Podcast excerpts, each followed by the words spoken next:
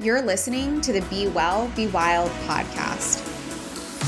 I'm Jennie Wolfe, and with over 13 years of coaching experience, I know a thing or two about transforming the way you live, love, and lead. If you're looking to wildly upgrade your life, relationships, productivity, mental, physical, spiritual well being, then you're in the right place. My goal on this podcast is to show you how to authentically leverage greater well being, connection, and leadership create true joy and lasting success at home and work. Leave it to me to provide you with the tools, skills, and mindset shifts required to say bye to the status quo life and hello to being well and wildly successful.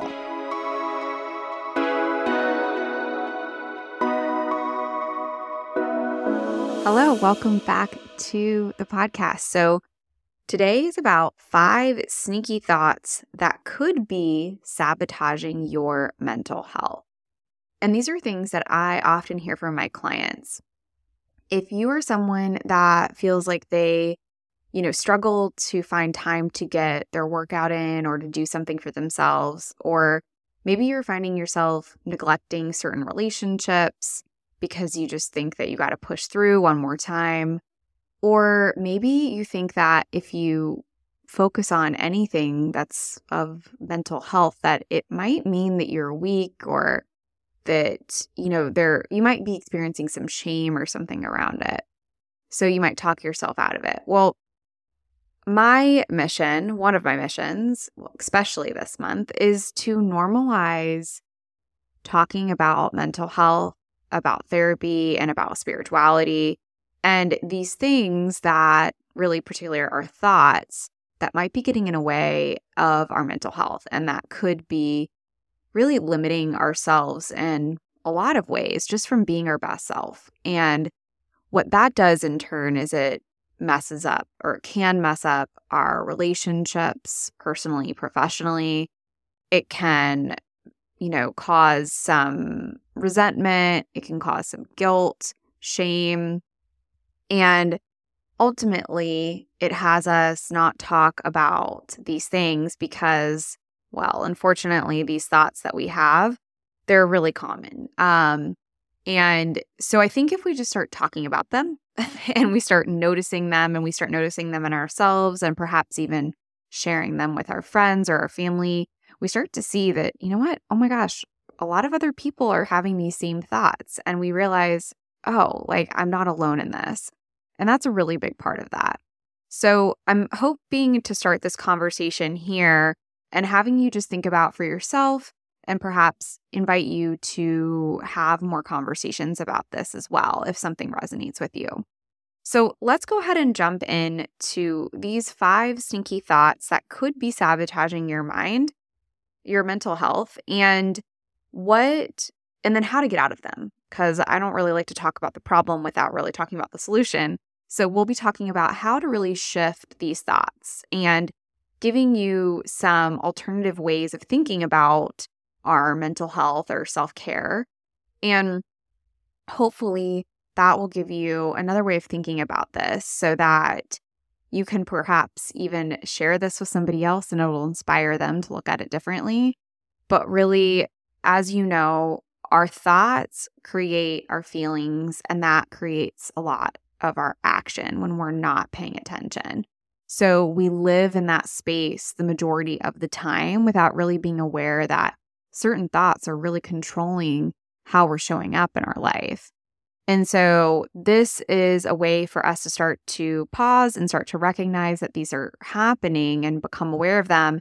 And then that's a huge achievement right there in of itself. But perhaps we can then start to look at it a little bit differently, to start to rewire the brain, to start to tell ourselves a different story so that you can actually take care of yourself in a holistic way, in a way that often will inspire others to do the same and will allow you to be your best self for your family at work and really for you. So, the first one that I think is really common, and you probably have heard it because I think there's a lot of like people that talk about it, is that self care is selfish. And this is a can be a subconscious thought, right? It's not like you're walking around saying, you know, people that take care of themselves are selfish. But you might have a judgment about yourself that, oh, if I do that thing, then that feels selfish. And you might even have like shame around doing that thing. For example, like let's say it feels really maybe you judge yourself like if you want to go get a massage and you don't tell, you know, someone that you went to get a massage because it just feels really indulgent. Um and it feels selfish, so you don't want to share that with somebody. Or maybe you avoid asking someone to help you out with something so that you have the time to go work out or to prioritize your mental health. Maybe go to therapy, maybe um, go on a walk. You know, it could be anything. And so you might avoid asking for help because you feel like that feels selfish. This is probably, I think, the most common thing, you know, and I think all of us have a little bit of this. Um, and here's what I am going to invite you to look at. This is what you can, how you can look at it a little bit differently. So, caring for yourself is actually caring for others. The best way to support others around you, to help others around you, is to take care of your own emotional, physical, spiritual well being. When you take care of you, you then build your capacity, your energy, your resources to pour into other people, to take care of them, to inspire them, to be a good friend, to help them out. Think about that for yourself. If you start to pour into yourself, it is actually something that helps other people in the long run. And this is, you know, I work with a lot of moms who are also, you know, executives or running their own business. They have busy schedules. And you know, I remember at one point I was talking to somebody that I was working with, and she was like, you know, trying to kind of figure out when she could do something for her business, which was ultimately a practice in self care because it was something that really inspired her and energized her, right? Was pouring into her business and doing something there. But she had a conflict with picking up her kids from school. And, you know, we talked about just what what would that what would be ideal for her and she's like well you know i want both i want to be able to pick up my kids from school and i want to be able to pour myself into my business so when we got down to it she realized you know even if it's just one day a week that i get my mother-in-law that i get my husband that i get whoever someone to pick up my kids from school then that actually will allow me to be more energized to be more excited about what i have going on and she knew ultimately that that was actually better for her family, not just for her, because she wanted to show her kids that there's other things that are important in life, right? That there it's important to pursue your dreams, that it's important to do the things that energize you, that make you happy, that bring you joy. And so I want you to think about that for yourself. Like, what are these things that maybe you judge them as being selfish if you pursued pursued them. But think about what would be the result of you pursuing those. How would you show up differently because you were actually doing the things that brought you that joy? Would you be less resentful to your family? Would you be more kind? Would you be more excited? Think about that for yourself. Okay, so number 2 is what what can get in the way of our mental health is being self-critical. And then the shift for this is pretty easy when we think about it. It's self compassion, self kindness. And this sounds like very easy on the ears.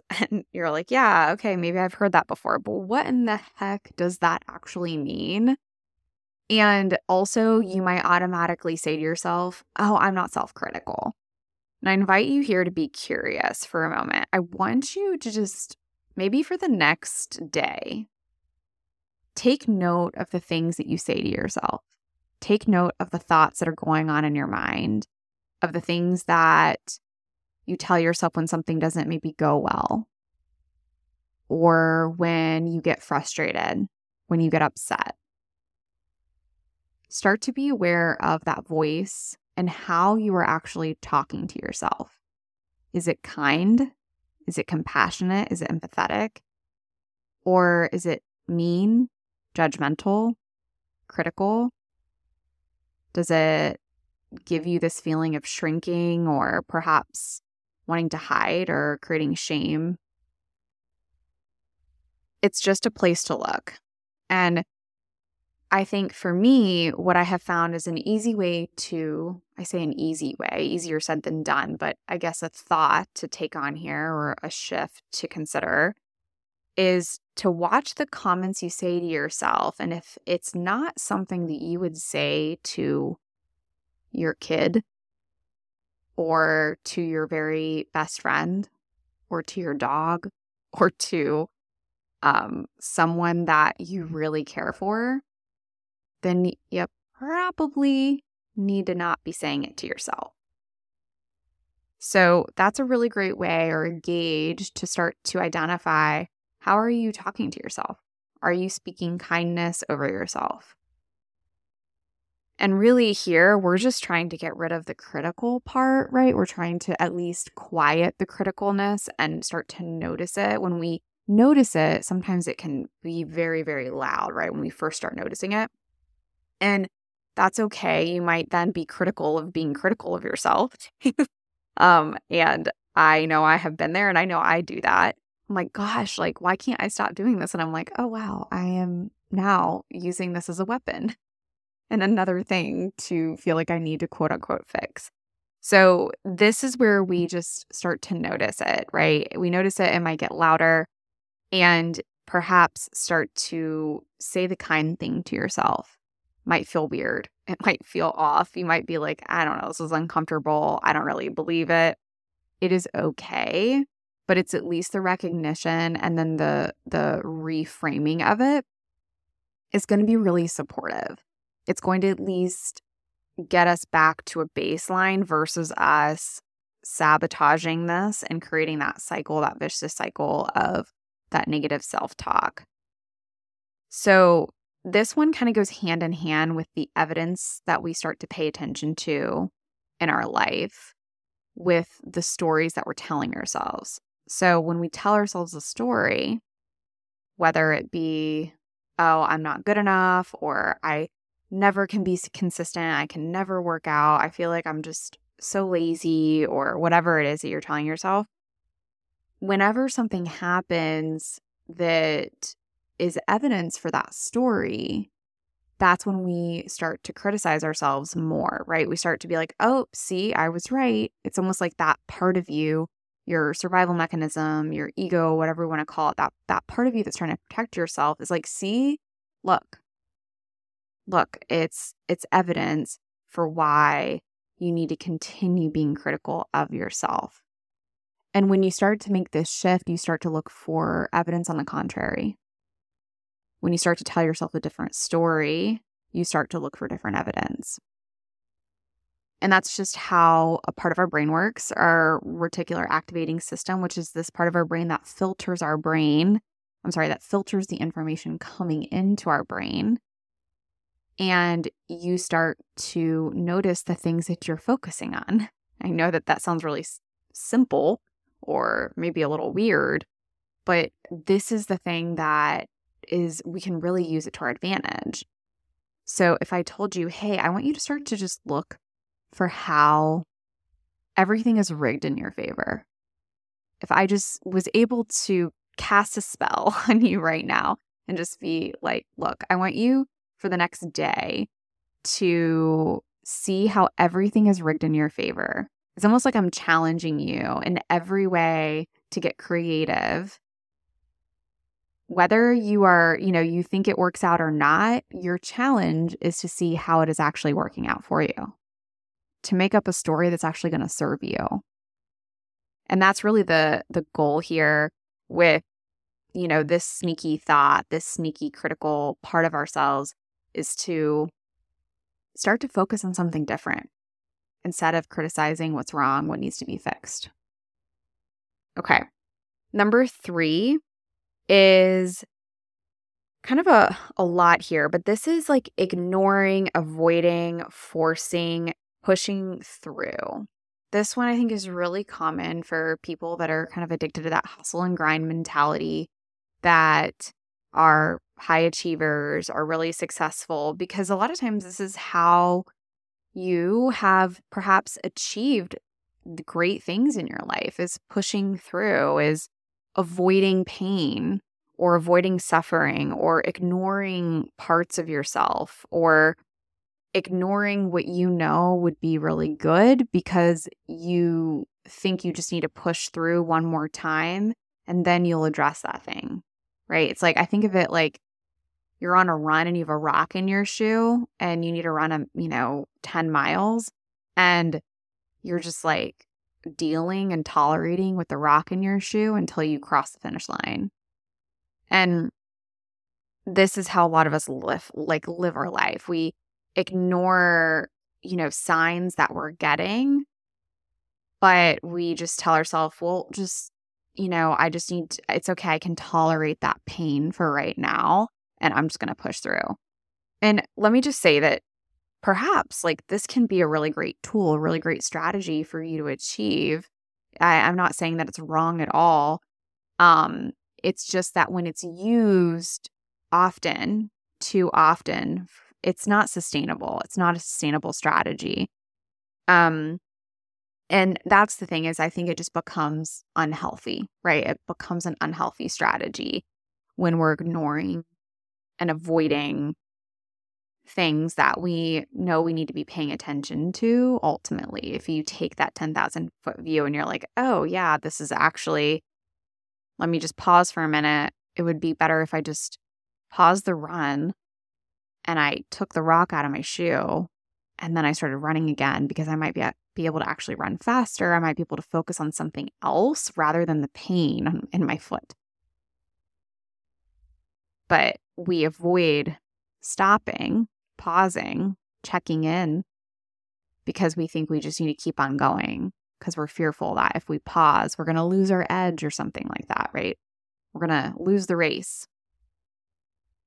So the shift here is listening to your body. And really, this is what I think here. It's like it's checking in around the really simple things, the basic things that allow you to be your best sleep, nutrition, water, movement, social support.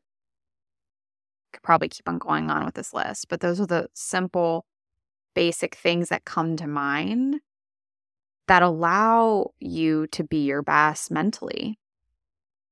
What are those things that allow you to show up your best? And for every person, it's different. I have, I think, several episodes on this. But the challenge here can be changing your routine because you're already in a routine of just hustle and grind. I'm already running, right? To stop is hard. Right? It's like to to like I'm already in a in a flow here and I'm scared if I stop then I'm going to not achieve the thing that I want to achieve. And that's again just a story, a limiting belief that we tell ourselves. So the challenge here is actually changing the routine. It's seeing the value in the thing that you're looking at implementing that will actually lessen the suffering. So and and not having to relate to it as something that's rigid, right? It's like it is challenging to perhaps start to med- to start to meditate in the morning, right? You're like, oh gosh, like it's just easier to start work, to just dive into work. So there's going to be resistance there, but reminding yourself of the value of what that actually brings you if you have experienced it before. Like maybe I know I've had a lot of clients that, you know, will start a meditation practice and they're like, I know that the days that I just meditate for five minutes, I am more calm. I'm more peaceful. I'm less likely to blow up on my partner. I'm more likely to, you know, be able to focus at work. To be able to be kind to my coworkers, whatever it is.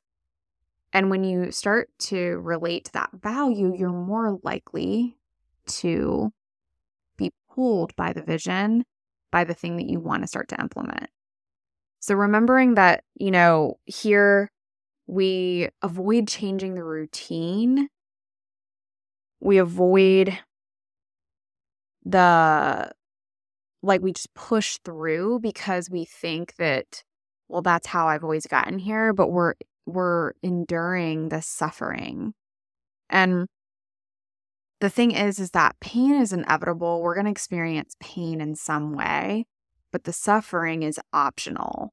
So when we're looking especially at number 3 instead of thinking of ourselves like pushing through something that's almost like you're you're sustaining the suffering versus just kind of ripping the band-aid off and experiencing a little bit of pain for a short period of time of for example changing your routine of going to bed earlier waking up you know earlier or so that you can go and work out or you know planning a meal or drinking more water whatever it is you're going to have some pain with that because you're changing a routine, but the suffering is going to lessen.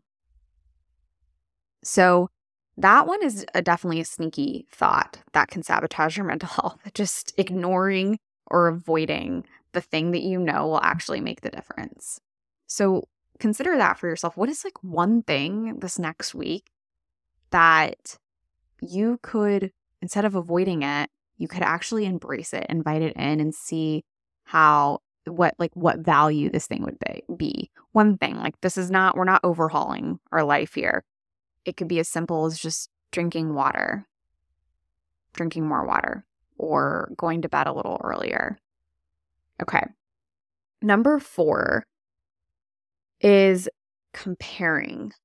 Comparing yourself to other people when it comes to their journey around maybe it's mental health, maybe it's success, maybe it's just life goals, whatever it is, but looking over other people.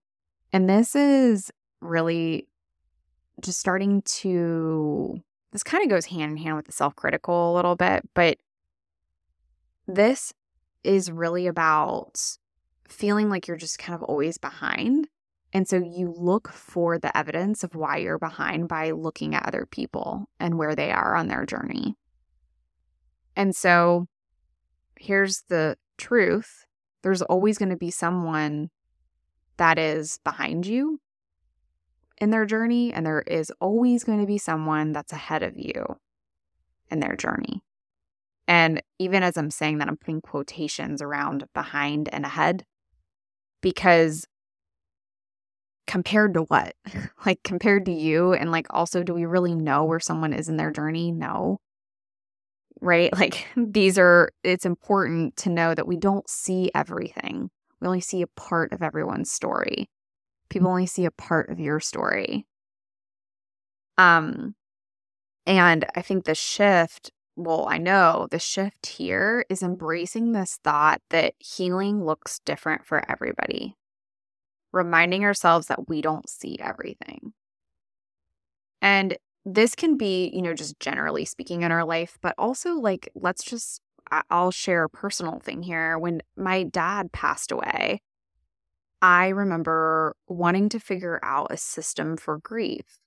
And I'm laughing at myself as I say this because, you know, I think even my therapist said that to me at one point. She was like, if if there were a system for grief, Jennie, she was like, you um you would have figured it out by now. Um so there's not. Um but the reason I wanted it is because I, you know, had known other people that had lost their parents before and I was like, well, I feel like this is taking too long. Like I feel like my grieving process is too long. And it's like compared to what? Right? Like compared to and it's like you can't even look at anybody else's. It's like everybody's experience is so different. So, hopefully, me sharing that with you, you can kind of see how silly it sounds. That really, it's just about meeting yourself where you're at. And I think what, at least in my experience, is that when we are comparing, often what we're doing is we're not even allowing ourselves to experience what we're actually experiencing. Like we're not being present. And when we're not being present, we're resisting something. We're resisting the present moment. And so we're living in the past or the future, wishing that we were ahead, wishing that we would have done something differently because we're looking over at the other side. You know, we're thinking the grass is always greener. And that is the the context, the belief structure that we're living in, the story that we're living in. And when we just own where we're at, there's a lot of power in it. And a lot less of this persisting with the the suffering or the pain because it's just like we have a foot on the brake but we want to have our foot on the gas and when we're comparing it's almost like you're pushing both of them down at the same time. You're saying you want to go forward but you're really braking so healing looks different for every single person. Meet yourself where you're at and allow yourself to be there. And what I remind myself of is just the best way out is through. Um, that really keeps me in the present moment with myself and where I'm at in my journey. The there's a big part there where trust comes into, right? Like I don't think we can talk about this without talking about trust. Like you got to just trust your process, trust where you're at, trust that you know you're you're where you need to be um and that there is light at the end of the tunnel. Um, but when you're in it, it doesn't feel that way. And even though personally I've been through a lot of things where it feels like that when you're in it, it's just like this feels like forever. It feels like it's going to be like that forever. And reminding yourself that that's just not true. That one day you're going to feel different. And that might be the next moment, it might be the next day. It might be glimpses of it. And you can allow that to give you hope and remind yourself that you can get support and perhaps allow yourself to move through that more gracefully. So, a lot of grace comes in with this one. Um, so number five, and this is there's a little overlap here with this one, but number five is being judgmental about yourself. Um, but also this comes with like compartmentalizing things, like resisting things, cutting off this part of you that perhaps is something that really supports you, but you don't bring it into all areas of your life. So, what I call this is like resisting a love, resisting something that you love, resisting something that brings you joy. And often we do this because there might be a stigma around it. There might be judgment in society or even from yourself. And it has you not allow yourself to come into situations fully you, wholly you. Um, and what I mean by that is like I know for me, this was really common in my business. I find I relate to myself as someone that's fairly spiritual otherwise. But when it came to creating my business, um, I know I fought this idea of it being a spiritual experience. I was like, nope, it's business, it's logistics, it's numbers. I need a business plan, and there needs to be a strategy, and there needs to be step one, two, three, four. And then when I allowed myself to bring in, and this is still a work in progress, but to bring in this spiritual experience that I have in other areas of my life where there's an immense amount of trust and love and kindness and compassion and mm, just, you know, ease, really, that there was like this opening and like this, like, it's like a breath of fresh air and from a mental standpoint, that was really challenging for me when I was resisting that part of myself or resisting that thing that I love that brings me a lot of joy and brings me a lot of peace in my business. It was like, why am I doing that? And it's just because, you know, I had a judgment around that. Um, I thought it wouldn't work. I thought other people would judge me. I was worried about what other people would think. Um, and so we, you know, cut off authenticity. We cut off things that are important to us. And that can cause some mental, like just mental weight and just this feeling of like we have to shrink and we can't really be ourselves. And that is taxing right? That's there's a lot of managing and control that comes along with that. So we shrink, we com- we conform to certain situations in order to fit in and in order to try to be someone that we're really not meant to be. Um so this is this shift from noticing this judgmental, noticing this this judgmental part of us or this what what are we cutting off, noticing that. What are what are these parts of us that we're cutting off that we're not allowing ourselves to bring into all areas of our life? And it's probably a part of you that you really love. Um, or that brings you a lot of joy, that brings you a lot of love in your life.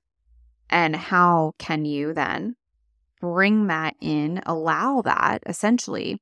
There's not even that. This is the interesting thing is it takes a lot more work to manage and control or to resist that thing than to actually allow it in because it's the allowance of it. This is why they call it surrender because you're not actually having to do anything. The managing and control is the thing that takes more energy, that takes more muscle, versus you allowing and you surrendering and being fully you, accepting you, accepting yourself for where you are and what you want to bring to the table. And it's not like this is like happens in a flip of a switch. I mean, I don't know, maybe it does for some people. I mean, I'm saying that just to, you know, temper expectations here around this, but to just know that this is like a an unfolding in your life that I think that this is something that develops over time and continually develops because we have so much training that you know we've picked up along the way from society from parents from TV from all these other things that we're unlearning all of that. And we're just allowing ourselves to come through more Okay, so the five are, I'm going to review them quickly. The five are going from, you know, thinking that self care is selfish to realizing that if we care for ourselves, that that allows us to care for others, that it expands our capacity to do that. And number two is moving from being self critical to being more compassionate and kind to ourselves and watching these thoughts and the things that we say to ourselves. Number three is moving from this idea of suffering or ignoring or avoiding certain things, putting them off, to listening to your body, to checking in around the basic things that allow you to be your best self. Number four is moving from comparing to embracing the idea that healing looks different for everybody. And that reminds me of that quote by Eleanor Roosevelt that comparison is the thief of joy.